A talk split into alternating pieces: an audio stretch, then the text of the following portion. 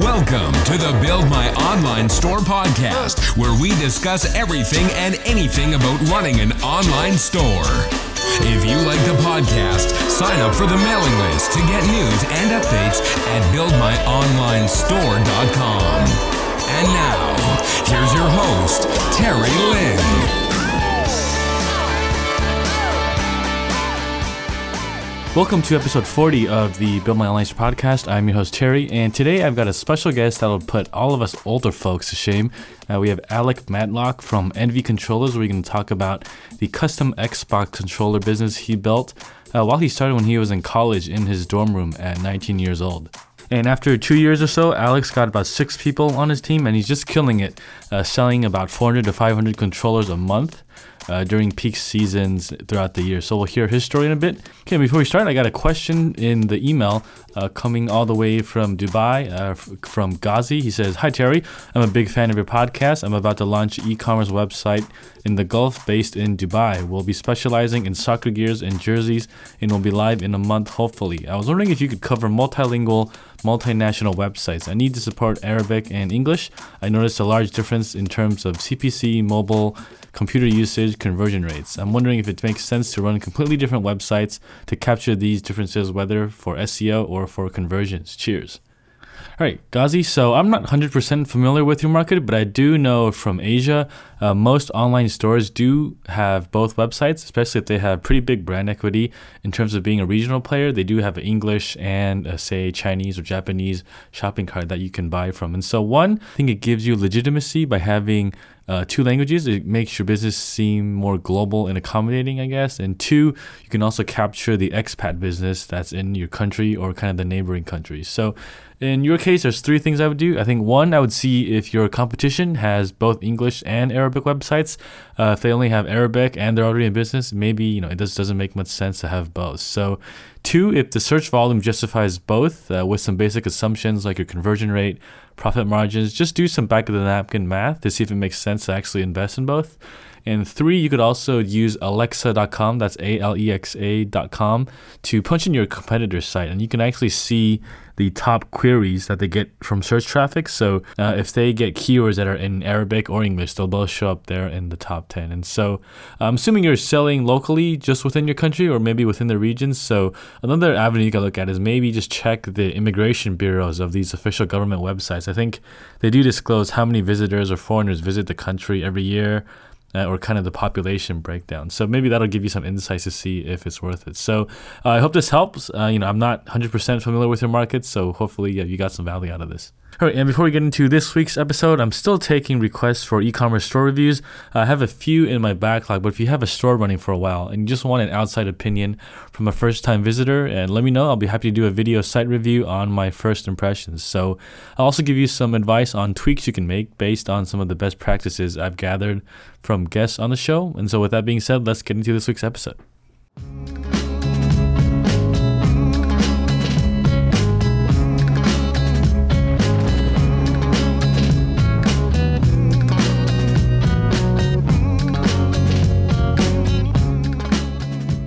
Uh, welcome to the show, Alec. Uh, you're the founder of Envy Controllers. So, kind of, what's the story behind this business? In about early 2011, uh, I started watching.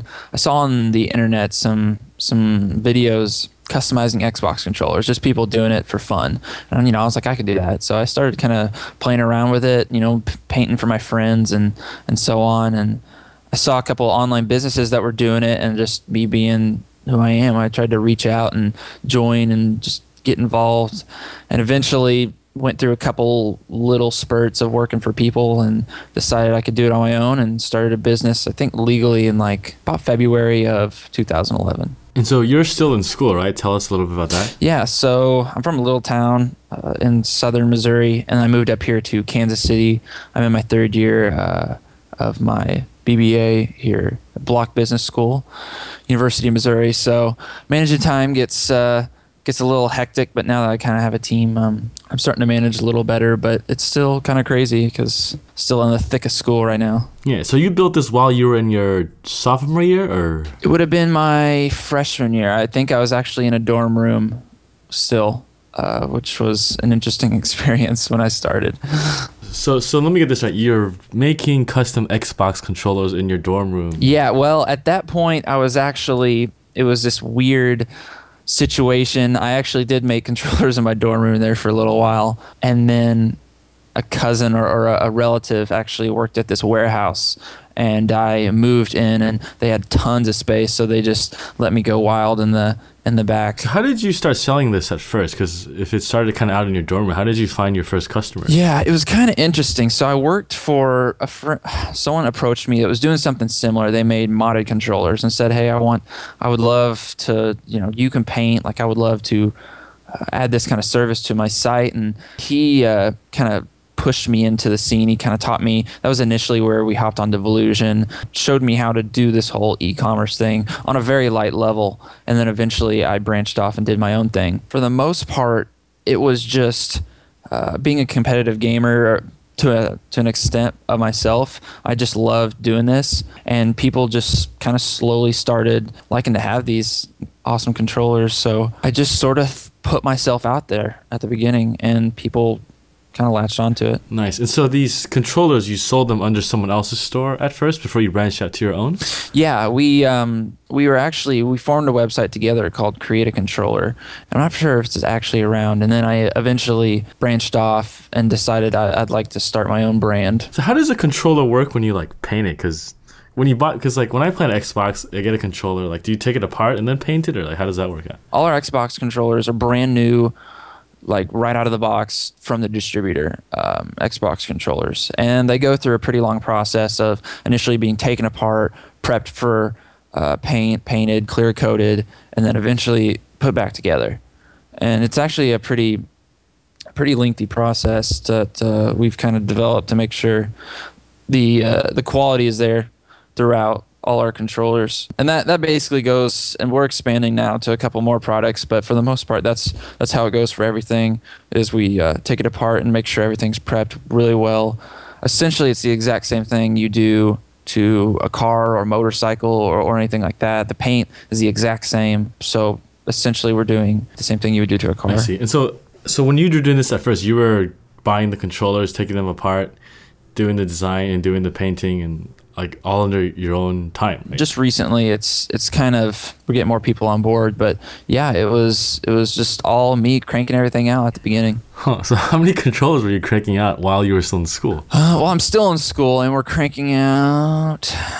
It can range anywhere from sometimes we'll have slow months of about a hundred or a hundred controllers a month, um, up to sometimes four or five hundred. Of course, that wasn't anything close to whenever you know my beginnings in a dorm room it was still interesting because at that point i was still learning the process and i would mess up a lot and there was a lot of, of trial and error figuring out exactly how i wanted to do it with all the various paints and, and so on Yeah, because I guess the yield rate uh, is pretty low. Like with the first ten you make are probably pretty bad, but then after you make like two hundred, the process.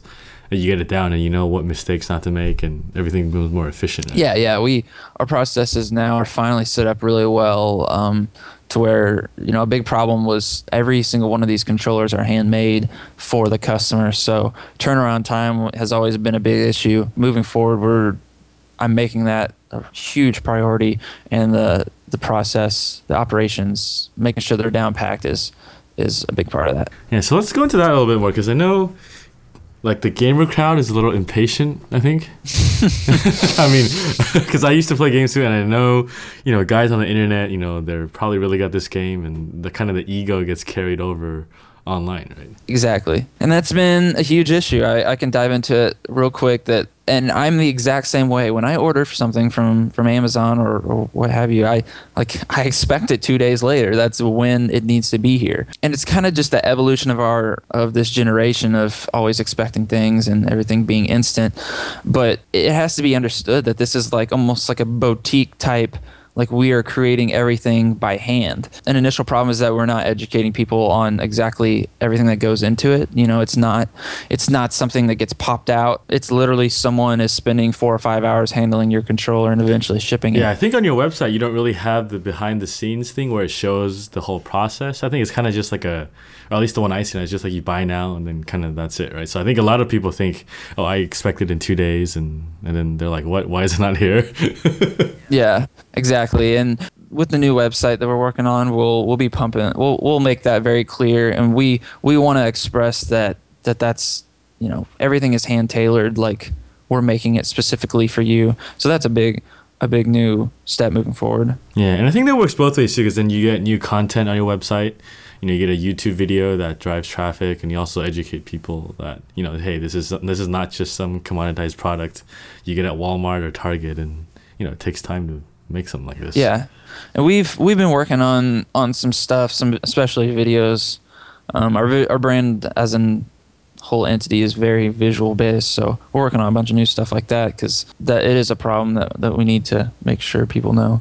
Yeah, and so one thing with game controllers is that a lot of the hardcore gamers, you know, they go through controllers really fast. So how do you, like, does it affect the quality when you take a controller apart and you put it back together? It doesn't affect the quality. A while back, whenever we were, st- I was still experimenting with paints. It was still iffy, but now that I've got the process 100% down, we use a two-part urethane clear coat, which is the exact same thing you could have on your car. The shell of the controller is really built to last, and if anything, it's going to last just as long as a normal shell. We're still at the discretion of Microsoft's product, or if we're doing mice, you know, or whoever's product it is that we're using. So if it wears out, especially like just the internals of an Xbox controller, you know, using the thumbsticks all the time, you know, they'll eventually wear out. We're working on that. I want to try to implement some kind of um, system to where maybe they can get a replacement for the internals and, and keep their shell. I've only been using the urethane clear coat for about three or four months, so who knows how long it'll really last, but people have I've gotten really good feedback that it's built to last.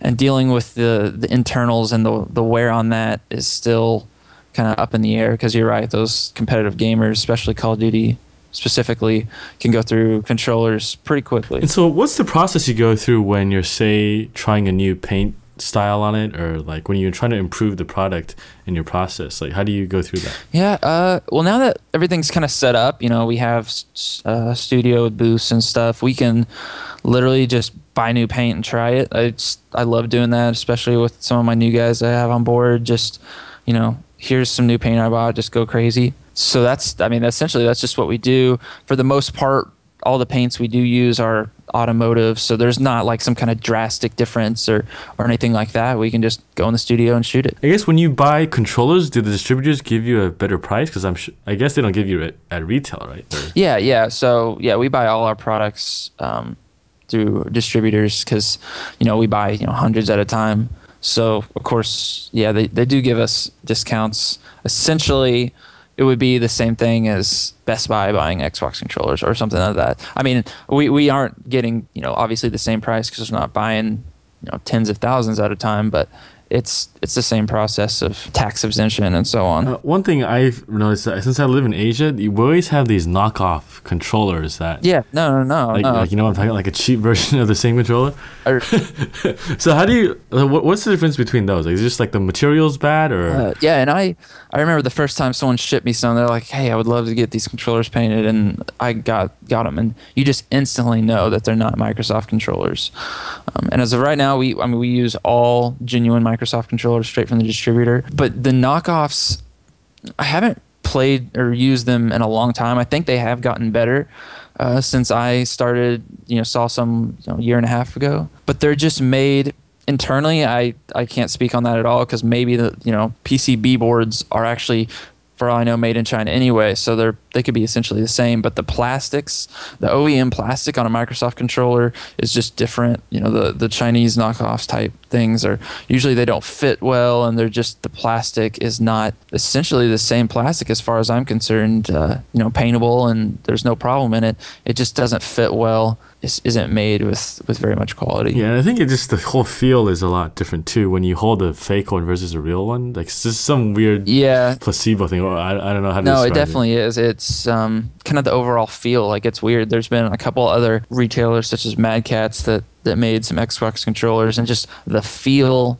I mean, this is kind of different than an actual knockoff controller, but just the feel was just different. Like it was hard for me to set my finger on it. I just didn't like it. All right, so let's go back to the product a little bit. So a customer comes to you and say, "Hey, I want this custom Xbox controller. Uh, you know, what do we do next? Yeah, so I've kind of split it up into three different processes now, or three different main products. There's one product which is the no slows, which is modified controllers that that aren't painted at all. Um, but usually we'll offer some kind of color customization. But anyway, those are easy to pop out. Then there's custom controllers, which are we've got a series of templated designs, and we're pumping out a whole lot of new ones to where a customer can just go to our our website and just type in a couple information, choose a couple options, and then order it without any type of conversation between us and that that allow that's easy for us because we don't actually have to interact with the customer and get you know all these specific details uh, moving forward on on the controller. And then there's the completely custom service, which is as of right now, we allow customers to buy uh, a design. Then the design gets gets uh, actual worked on through our designers in house, and then the customer approves the design, and then they buy the full controller. And with the new website, we actually are simplifying that process a little bit to where they don't have to. It's not a, as long as a long of a process. I mean, I don't know any numbers on it, but I think we lose quite a few customers in the because of having to pr- actually purchase two products. And so, out of all these three options, uh, which one is the best seller? A while back, it was just the no slows because that's just it's just a Microsoft controller that has some color changes that just make it stand out a little bit, and it's just an awesome controller. You know, we spend even on those, we spend about um, 30 minutes to an hour working on the no slow on those just to make sure they're just an all around perfect controller. You know, it's just a quality controller you can use. But as of lately, it's been about 50% between those and just the the templated painted controllers. Usually, it's it's been half and half to where people are still wanting those painted bad boys. I see. So even for like a pretty, you know, minor customization that takes like an hour, you know, how have you been able to scale the operations as, you know, like say like 400 orders come in in a month? Yeah, it's it's been interesting, and that was kind of one of the problems about six months ago that I didn't recognize how quick it was growing, and that was kind of a downfall. But I've just basically brought people on board, building out a team as especially as of late to deal with some incoming demand because for the most part just need manpower for what for what we're doing. Yeah and so when you hire people are you doing them like on a contract basis or kind of like a full-time employee or because I know there's a lot of overhead when you hire someone as like a full time yeah and tech- employee. Technically, right? right? now we don't actually have any full time employees. Um, I have a couple roommates. I'm still in college that help out a lot on the side, and then I've just recently got involved with two different guys that are pretty experienced with painting, and they're getting brought on board. That's still kind of new, so I'm not sure exactly how we're going to finish it out. Probably on a contract basis for a little while um, when the new website launches, we have a whole bunch of new plans, and hopefully, we're going to see like 200% growth in the next month with a whole bunch of new stuff we're rolling out. So, moving forward with the new studio, I hope to have full time employees here in a couple months. So, why are you still in school again? I no, I I was at a um, an event a couple days ago, and I got asked that quite a few times. Up until now, up until about two or three months ago, I was just kind of doing it for fun for the most part. I just put my website out there, wasn't doing much marketing, wasn't doing anything like that. You know, just I was kind of just making a little cash on the side, and it was fun making controllers and be involved in the community. But recently, you know, I got pushed really to like this is this is something really cool, and I you should really pursue it. I'm getting more serious about it, and we're really going to push out some awesome stuff soon. My parents are really want me to finish that last year. But honestly, I, I don't know if it'll happen. It depends. I mean, of course, it just all depends. If, if everything comes crashing and crashing down, then I'll finish my last year. And if I'm in the thick of it with six full-time employees here in six months, then Bloch school will have to wait. Yeah, exactly. Because because the thing is, school after. Because the thing is, once most people graduate, they get a job, right? But you don't really you, you don't really need to do that since you have your own business. So yeah, exactly. And I'm who knows how it'll actually end up, but I see myself as kind of a serial entrepreneur in the in the future to where I, I just love building things and there's just absolutely no way I'm working a nine to five for someone. So uh, the chances of me actually ever using my degree are hopefully low. Hopefully I never will but you know there's always that security. But my whole rationale is that i can always go back and get my my degree that last year if i need to. Yeah i mean you're still a junior in college senior. I mean you're to hire six people. I mean i mean a degree is kind of pointless now. I mean because there's people that have college degrees that can't even manage you know three or four people. So yeah. yeah. All right. And so let's go into a little bit about sales and marketing here. So you said you didn't do much sales and marketing. So you just put your website up and kind of just grew through word of mouth, or how did uh, people find you? The community I'm in is really interesting, and this is something I've been talking about, especially lately, and it's something we plan on leveraging. Is that this online gaming community is super viral. You know, these kids, these guys and girls live uh, live on the internet. That's just where everything they have is, everything they communicate and so on. I think that that's just kind of how I, you know, initially I made my website and I got kind of involved in Major League Gaming, which is uh, a gaming league, pretty much the biggest in, in North America right now, and kind of got in contact and made some friends in the scene. Um, and kind of kept throwing my product out there a little bit, but with no plan at all. I mean, I literally, you know, I was nine, 19, so I, I didn't know what I was doing. Just kind of um, went to a couple events, and for the most part, I have no idea how people even found us because my SEO from Volusion was terrible. Basically, word of mouth and some social media uh, up until this point. There's there's been very little dollars put into marketing because, like I said, I wasn't very serious about it up until now. Yeah, so what was the initial feedback you got when you just put yourself out there with these products? You're just like, hey, you know, if it, if it hits, it hits. If it doesn't, you know, whatever, right? Or yeah, and that's that's what was kind of cool is that two sided because I I put it out there because and everything was super organic. You know, everything was paid for. If at, if at any point any if I failed at any point, um, it was no big deal because because it was just all paid for, uh, you know, super org- organic, which was slow, obviously, but um, I didn't have to worry about any type of risk.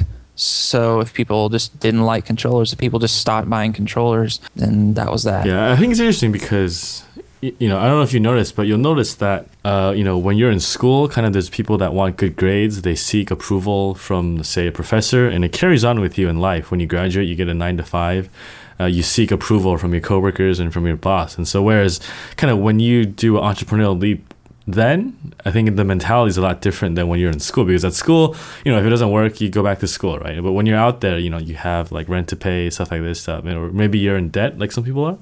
It's a big different. It's a big mindset thing that I've noticed that's different from you than a lot of people I talk to. So, yeah, no, that's interesting, and I've been listening to a whole bunch of you know kind of similar podcasts and stuff. And it's a huge question right now whether entrepreneurs, you know, really need that degree or if they need to, you know, really just push out. And, you know, it's all personal based. Some people can deal with risk and they need that pushed, you know, quit that nine to five. And then some, you know, can't deal with that at all. They, they have to have that security and that's completely fine. As an entrepreneur, you, I mean, you have to have that hustle. So keeping a job as as long as you have it and you can deal with it is completely fine. But it's kind of an interesting um, equilibrium there. Figure out where you need to stand. Yeah, I mean, there's no, it's not like everyone needs to be an entrepreneur, but I mean, you know, for the people that think they might are, I mean, it's definitely worth taking the chance. Yeah. yeah. Right. So, uh, so you're saying, you know, back to sales and marketing a little bit. You kind of just you were in these little online communities. So they're basically like guilds online, or what are these communities like? Well, as as a community, I mean, just roughly speaking, is is it's like for instance Major League Gaming. So they're they're a league that hold or they used to hold six tournaments um, across the U.S. They were they would focus on two or three games usually. Um, back whenever I was in the thick of it, it was Halo and Call of Duty, and you know now they they, they do more PC focused. Um, but back back then it was huge console. It was it was all about the Xbox for the most part. So getting into to that community of just people, you know, they they train for months and months on on the internet just for these tournaments, and there's forums and so on. But for the most part, word of mouth worked really well because at these tournaments, there's 1,200 kids in this room playing Halo.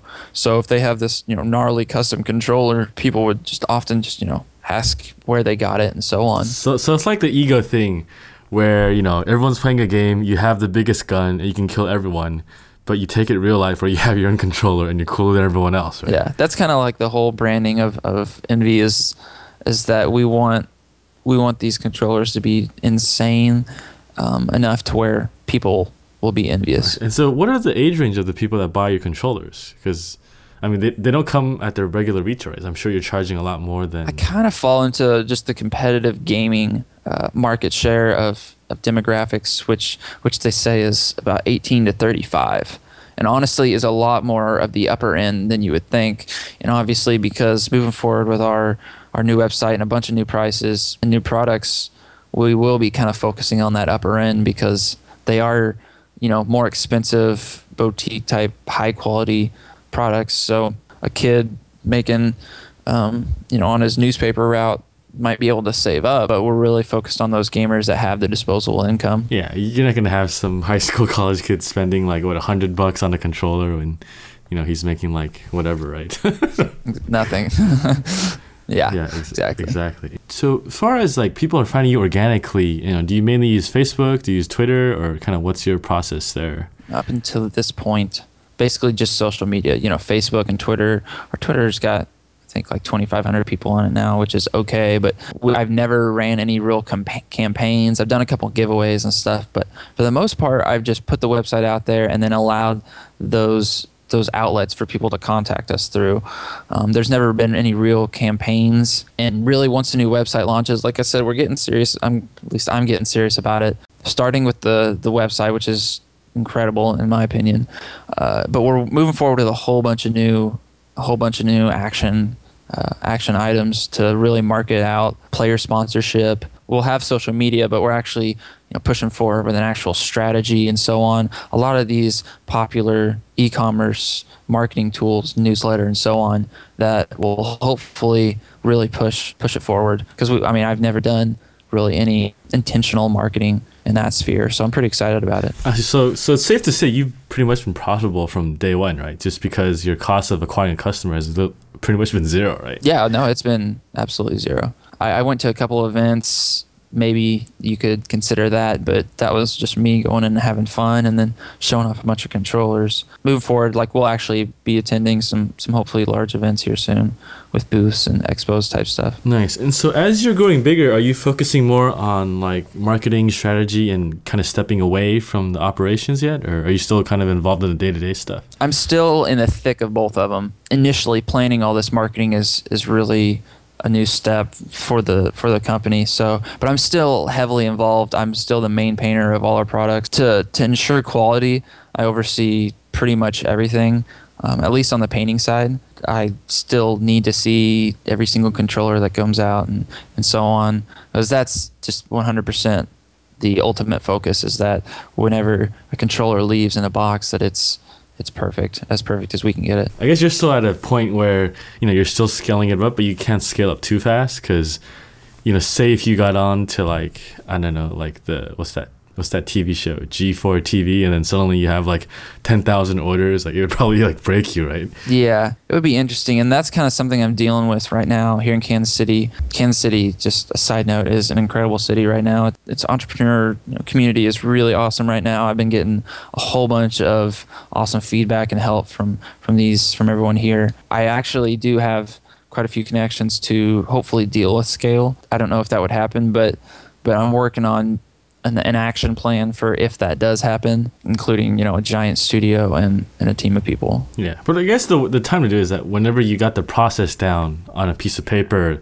that you can say, hey, this is how you do it exactly, and just follow this, and that's when you can just hand it off to someone and Yeah. you know scale it there. Because at some point you do, I think.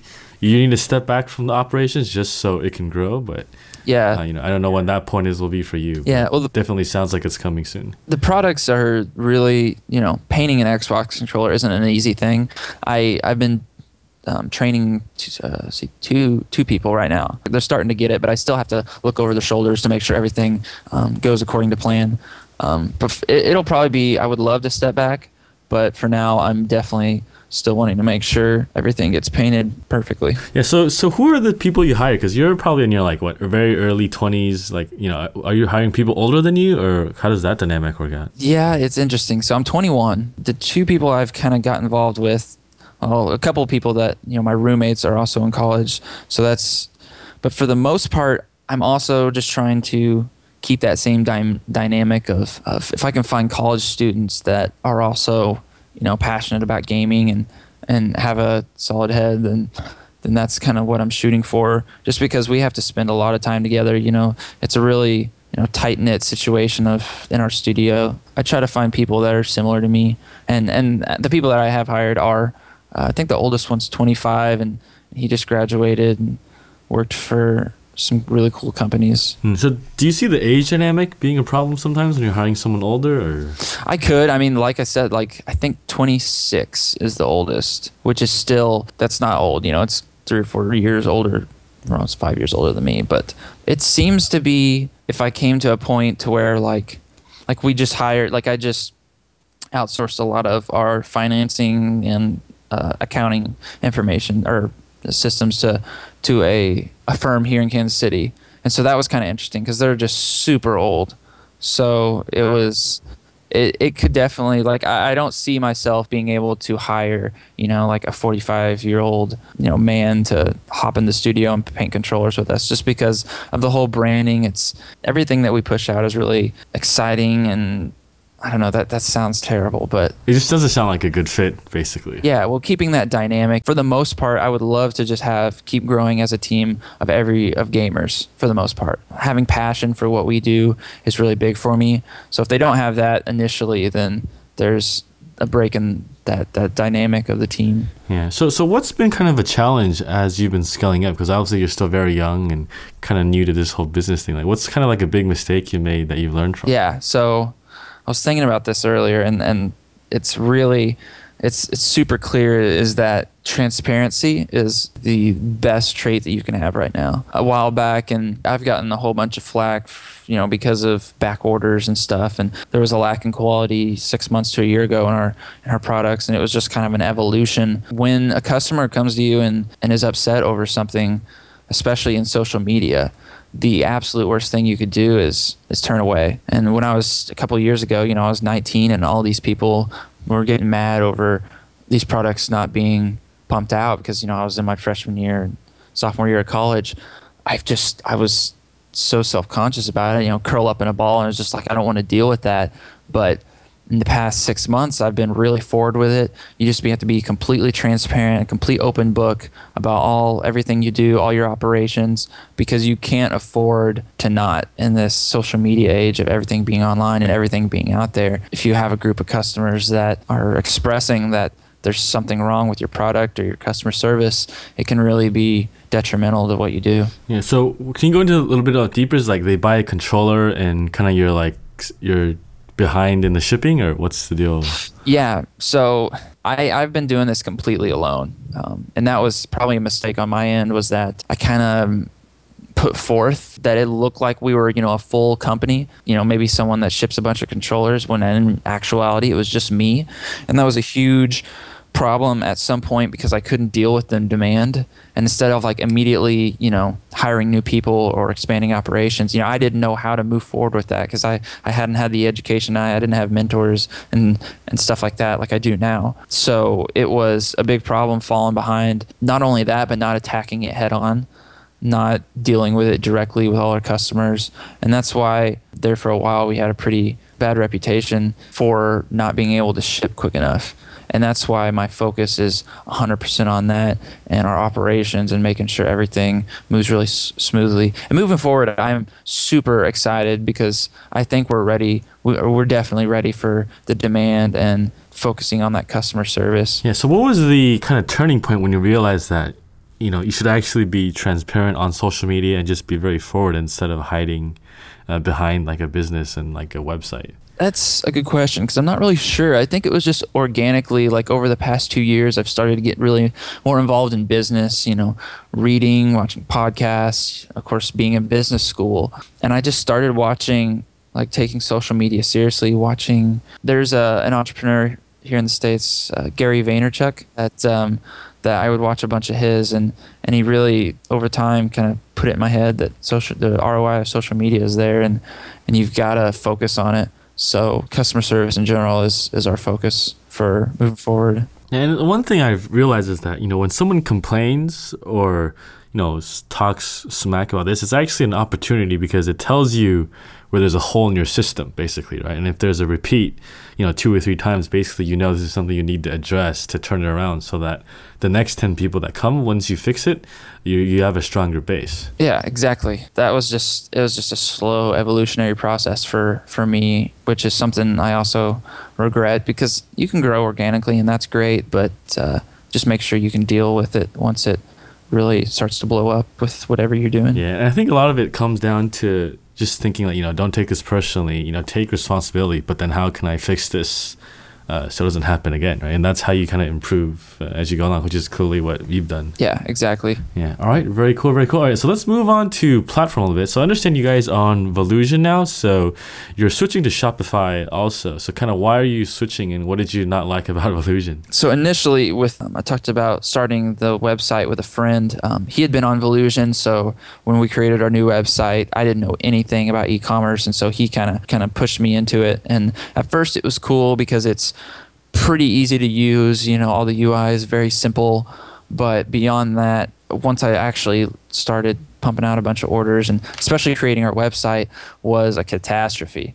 If you want to use Volusion for a custom store template, it's extremely difficult, at least from my experience. The way the system's made up is extremely hard to customize and it breaks a bunch of your search engine optimization. And for the most part it was just lacking a bunch of features. I reached out. I tried to do a bunch of research on with our new website what platform we wanted to land on and eventually landed with shopify. It's still incre- a beautiful platform on the back end super easy to use but also a pretty open source front end to where developers can you know just go crazy on the design you know with the new website that was the focus was was being able to completely customize exactly how we wanted to And I think gamers like to customize everything, or at least they want to have the control of everything.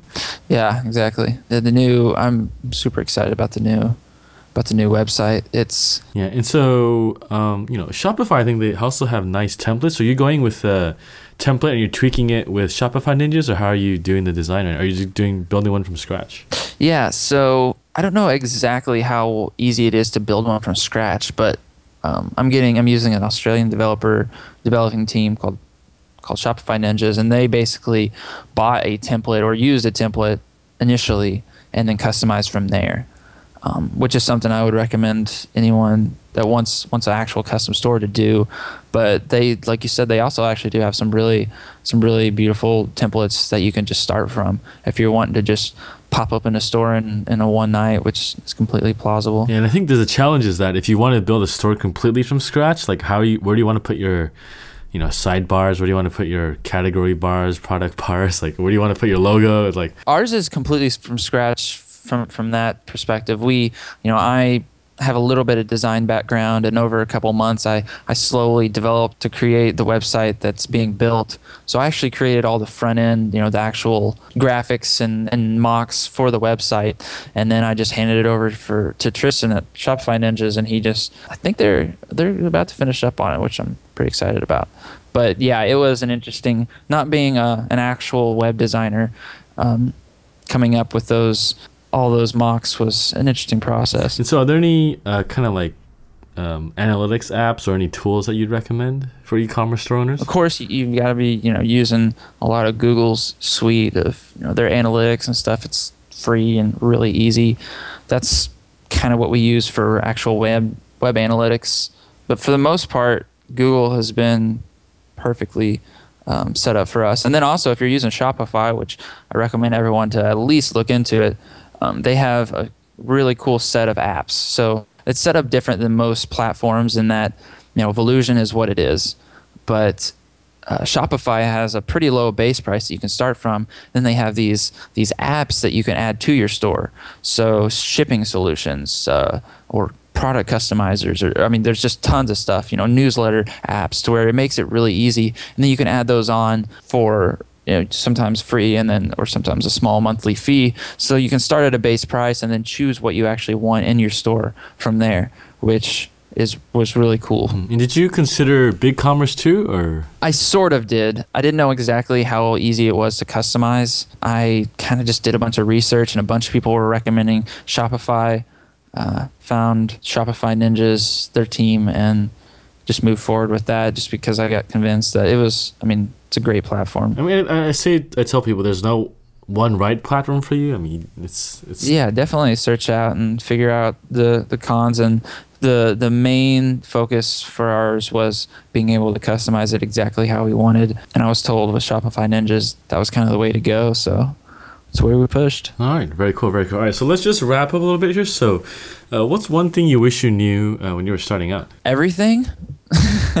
I I made um, when I before my education really set in. I, I didn't know anything about business and and was doing everything very topical. And I wish I would have delved into that. But also that you just you can't do everything. You make sure you gauge your business correctly, and if you need a team of people, recognize that immediately because that was a big problem for me. Was that I was I didn't get enough people involved early on to expand correctly. And so, uh, you know, you know, you're still kind of pretty young. You know, 21. You know, is this your first entrepreneurial event or? Uh, for the most part, yeah. Like real. Right, so, what do you got to plan for the future uh, after this business? You know, once it's up and running on its own, and kind of, do you have any other projects in mind? I do. There's been so I'm here in Kansas City, and there's um, they have Google Fiber here, which is a really big thing for the states. It's I think it's the fastest um, residential network here in the states. So a lot of people are moving here tech wise to start for these startups.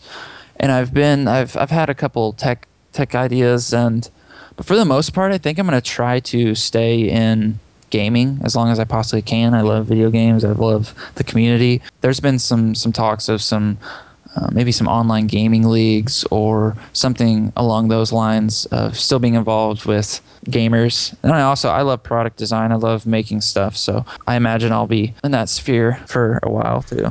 Very cool, very cool. All right. And so where can we find you online? So our business Twitter is at Envy Controllers and then um, www.nvcontrollers.com.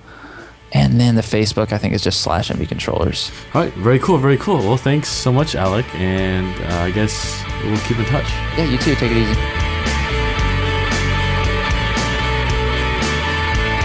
To get more information about running an online store, visit our website at buildmyonlinestore.com. Thank you for listening to this episode of the Build My Online